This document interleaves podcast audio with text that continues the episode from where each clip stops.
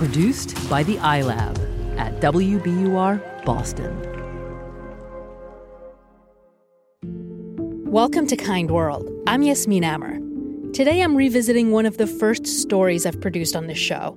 It's still one of my favorites because it's a powerful reminder of what it means to be seen. It's our 2018 story called A Teacher's Aid. And make sure to stay tuned after the break for an update.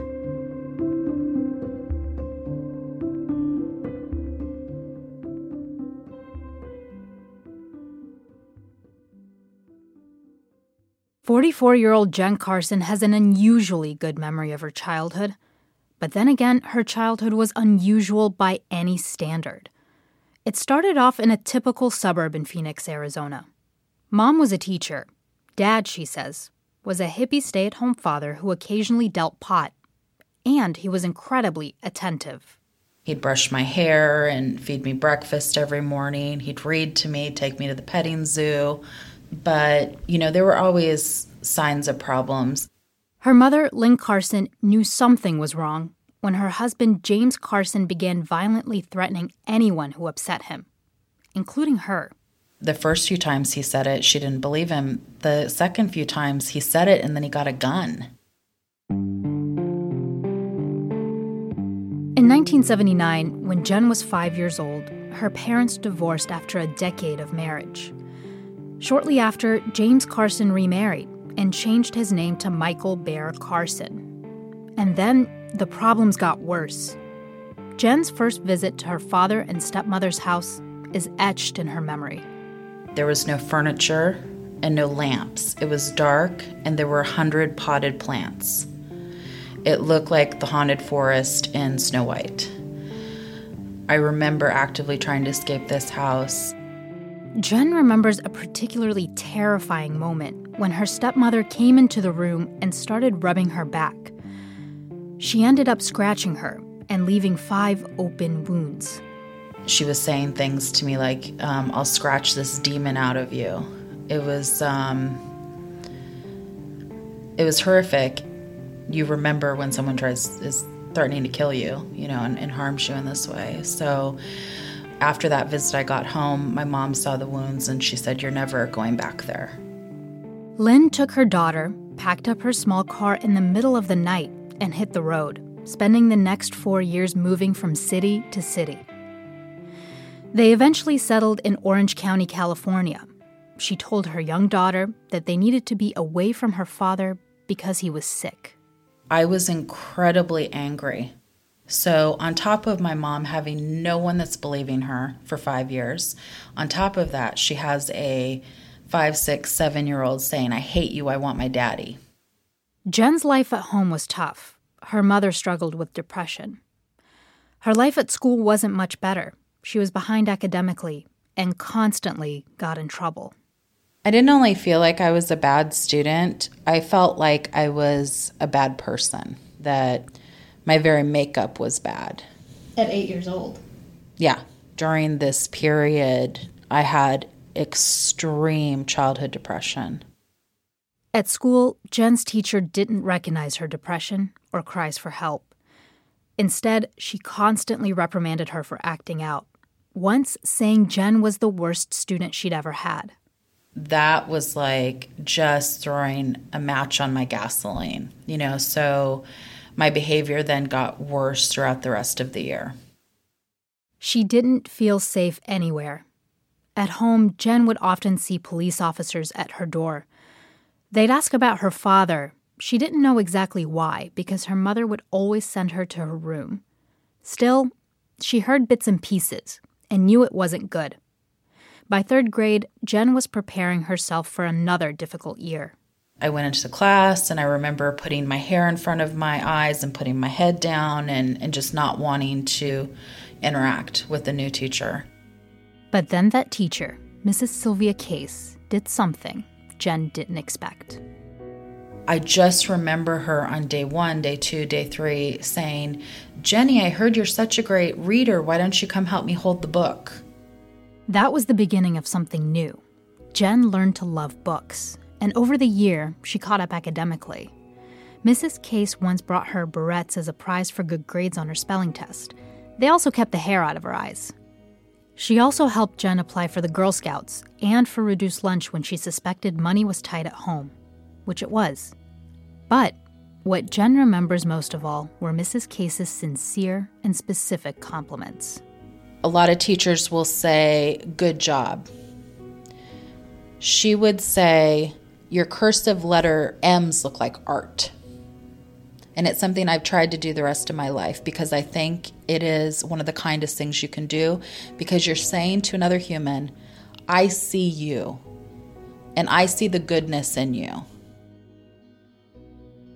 Jen really needed to hear that at the time.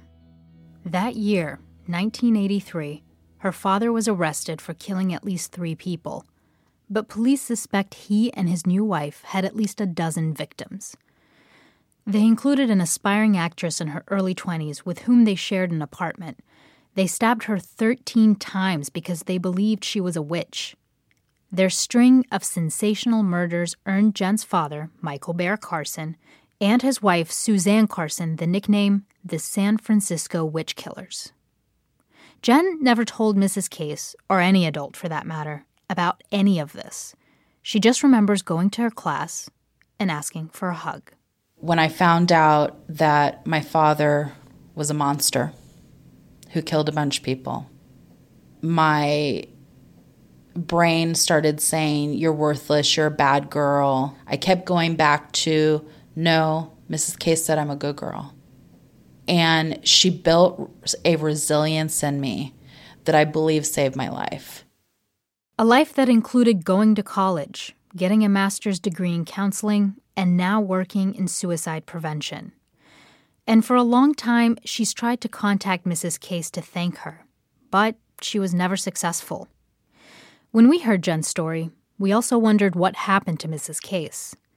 With some research and luck, we found her. Turns out the two women only live around 50 miles away from each other, so we arranged for them to meet. The 84 year old great grandmother, Mrs. Case, now goes by Sylvia Peterson because she was twice widowed. So we drive over to the Orange County retirement community where she now lives. We're going to go see her now. This is cool. How are you feeling? I'm just ecstatic. I I I'm just over the moon. We pull into the driveway, and a minute later, Mrs. Peterson steps out of her house. Jen gets nervous. You okay? I'm okay. I'm okay. I'm not okay. I'm really feeling emotional. Oh my gosh. Jen finally makes it out of the car and heads in for a long hug. You're amazing. You smell the same. I do. I just have emotional. it must be the Good same. old jerkin. Jergens. I was about to say she always smelled like jerkin. They step inside, sit on the couch, and waste no time catching up. Jen can't stop smiling.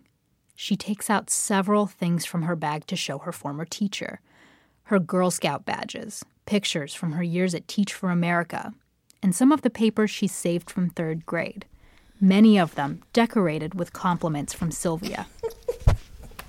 I picked out your lowercase cursive writing. Because I was struggling so much with cursive, you were finding something that was there was improvement on. Jen tells Sylvia her story about her father's arrest, about how much she and her mother were struggling the year she was in her class.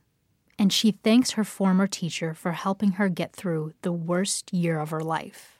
I just want to thank you for giving me that gift of of um, really knowing how to connect with people in that way. You know, yeah. Well, I appreciate you coming because I didn't see myself that way. No. I mean, you know, it's Yeah. just something you do. You, you weren't just doing your job; you did it with kindness. Sylvia clearly doesn't see herself as a savior of any sort. She's probably helped many kids like Jen in her lifetime without thinking twice about it. Still, this moment feels special. I felt very, very emotional s- seeing her and hearing her story and just connecting with her after all these years. It's amazing what she went through and how she what she does now. I, I think I'm proud of her like a daughter or granddaughter. I mean, she feels like a member of my family. After a few hours, we say our final goodbyes. Jen packs up her old pictures and papers. Sylvia tells her to come back and visit. She tells Jen she'll add her name to her visitor list at the front gate. Because, after all, she's family now.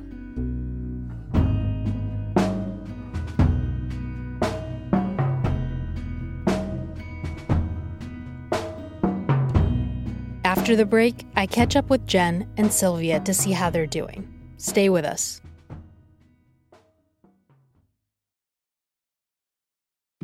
Welcome back.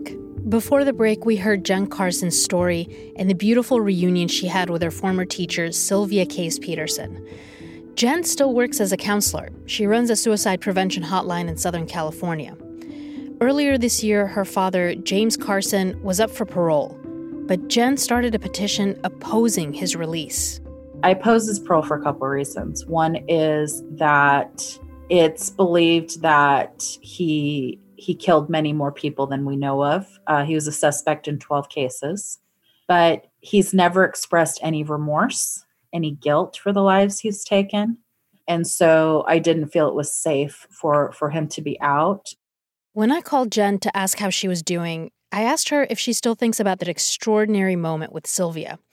And she does. She says that moment actually opened the floodgates, so to speak. When I came home, I was flooded with memories. And that's something that is not uncommon for someone with PTSD. You know, often the past can't let go of us and it grabs us.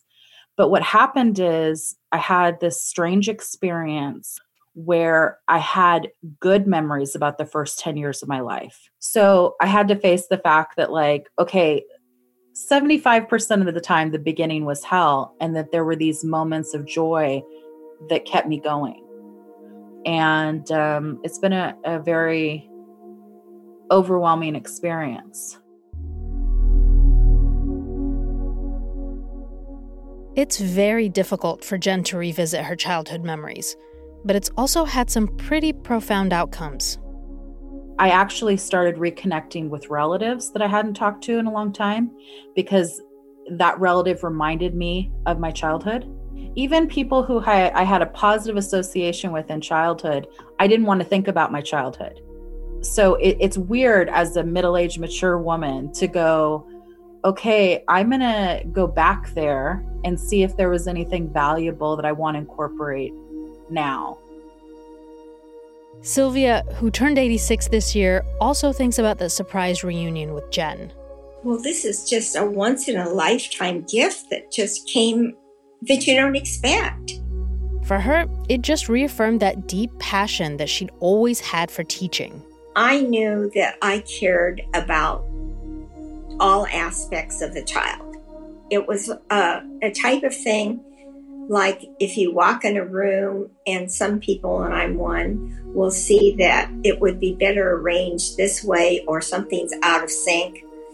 Well, I, was how I was, I think, with children and personalities to find out what was kind of out of sync, how we could help them. It was more of an approach that way. And I felt uh, lucky that I could spot things like that.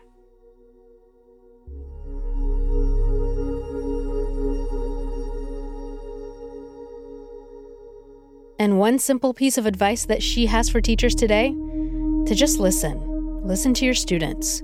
It's more powerful than you think.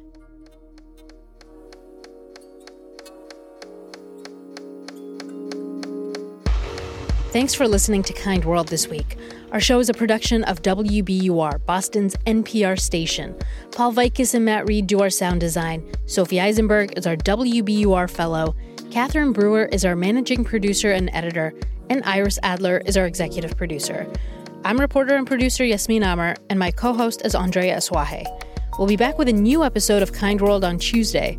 It's the last episode of our special July interview series, and this one is all about finding happiness by giving.